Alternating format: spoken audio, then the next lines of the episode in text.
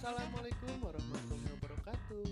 Welcome to After Sunday Podcast. Jadi dalam podcast ini akan membahas seputar dunia bisnis dan perkembangan teknologi dari seluruh dunia. Nah, untuk sapaan penggemar dari podcast After Sunday ini adalah Sohib Weekend biar lebih akrab jadi pakai sapaan. Masih bersama Farhan, inilah After Sunday.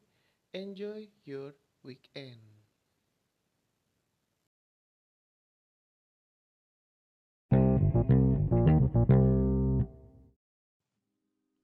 Masuk ke konten. Eh, tapi sebelumnya Farhan mau ngingetin dulu nih ke Sohib Weekend semuanya. Kalau kita ini masih di masa pandemi ya, belum semuanya sembuh. So, jangan lupa pakai masker ya dan selalu jaga jarak. Kalau sedang beraktivitas di luar rumah. Karena corona itu berbahaya banget ya sob. Dari segi penyebarannya itu pun cepet banget gitu. Pokoknya stay safe ya. Berhubung ini masih pandemi, jadi Farhan bakal ngasih tahu teknologi apa aja sih yang berkembang selama masa pandemi virus corona ini. Skuy, masuk ke teknologi yang pertama. Jadi yang pertama itu ada aplikasi pelacak virus corona. Wow, keren banget gak sih? Corona aja udah bisa dilacak pakai virus gitu. Eh, pakai virus, pakai aplikasi gitu. Nih nih nih nih, uh, kita jelasin apa itu aplikasinya. Jadi sesuai namanya, aplikasi ini mampu melacak jejak dan merekam riwayat interaksi sosial penggunanya. Dan tak hanya itu, aplikasi ini juga bisa menampilkan peta sebaran virus corona di sekitar tempat tinggal penggunanya. Teknologi ini pun sudah digarap oleh dua perusahaan teknologi yaitu Google dan Apple yang bekerja sama dalam membuat sebuah sistem pelacak virus corona yang disebut kontrak tracking. Sistem ini akan melacak orang yang kemungkinan pernah berdekatan atau berinteraksi dengan pasien COVID-19. Tujuannya adalah untuk memberikan peringatan bahwa mereka pernah punya riwayat berdekatan dengan pasien positif terpapar virus.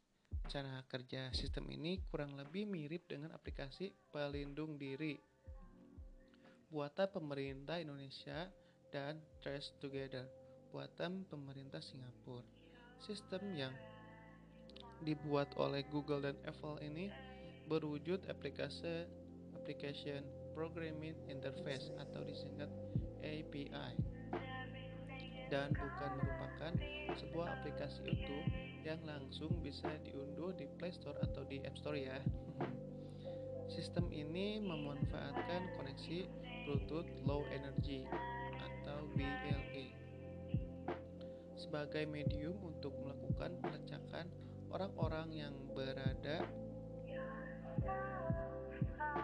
sekitar ponsel penggunanya.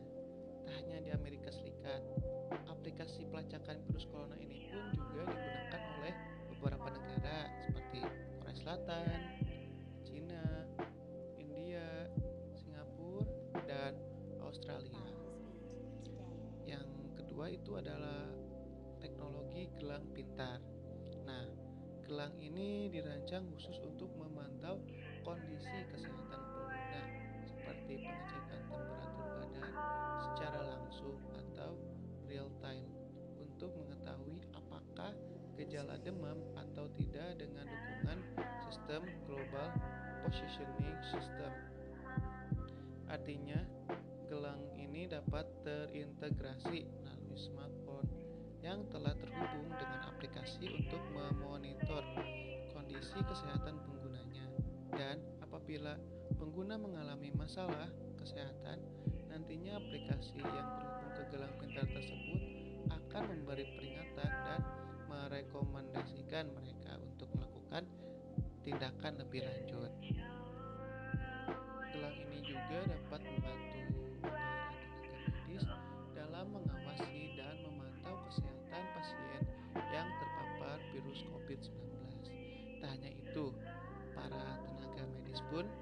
beberapa waktu lalu pemerintah kota Beijing juga telah menyiapkan gelang pintar untuk mendeteksi jika ada sesuatu yang tidak normal di badan siswa, sehingga langsung dapat mengantisipasinya.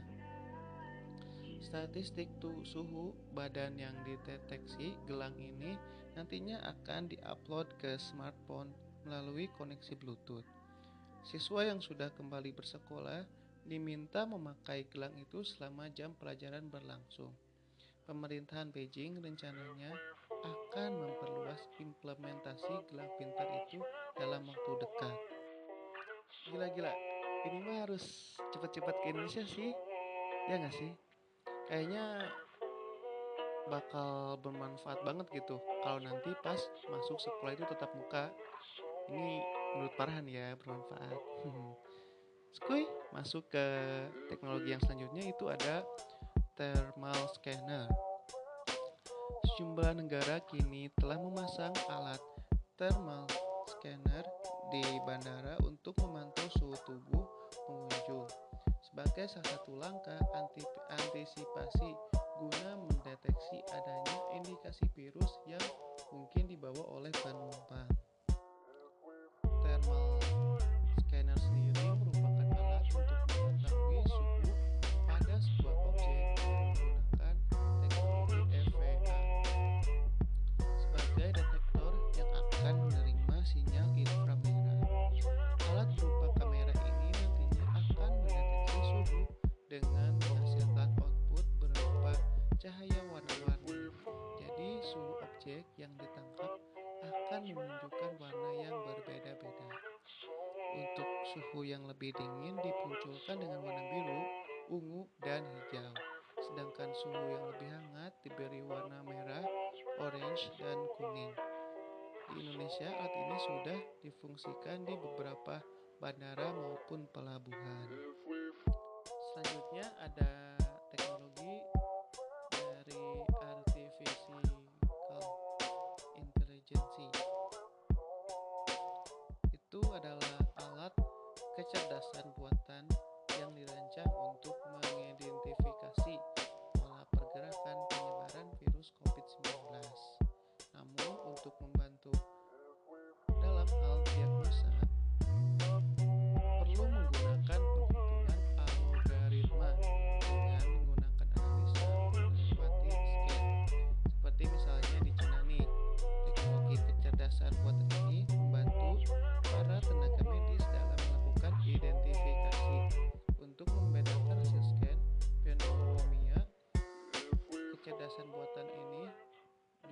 diklaim mempunyai tingkat akurasi sampai dengan 90%. Sebelumnya, perusahaan asal Israel Corsight AI juga dilaporkan tengah mengembangkan teknologi pemindai wajah. Berbeda dengan pemindai wajah pada umumnya, teknologi yang dikembangkan ini dapat mendeteksi meski tengah menggunakan masker atau penutup wajah lainnya. Dan yang terakhir itu ada teknologi robot buatan. Nampaknya turut berkontribusi dalam mendukung beberapa kegiatan di tengah masa pandemi COVID-19 seperti kampus The Business Breakthrough University memanfaatkan robot untuk menggantikan para wisudawan dalam menjalani profesi wisuda. Robot yang bernama Newmi itu dipakai dipakaikan kain toga berwarna hitam sehingga semakin menyerupai para mahasiswa yang tengah mengikuti perayaan wisuda. Wajah para wisudawan secara bergantian akan ditampilkan pada layar yang dipasang di bagian atas robot.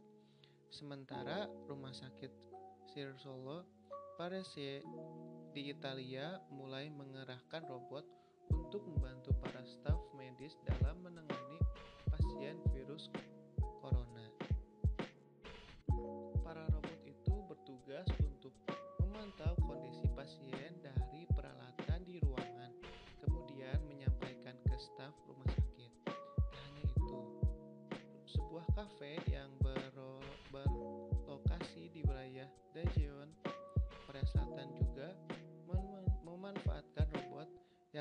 difungsikan sebagai pengganti barista dan waiters untuk melayani para pelanggan.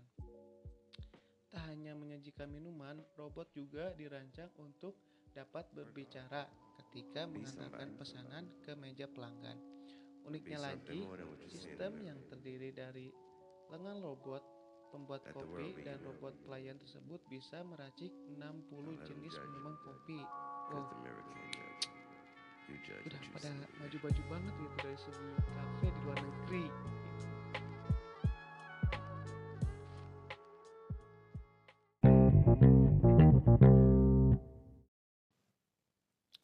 Nah, mungkin sekian dulu informasi dari Farhan.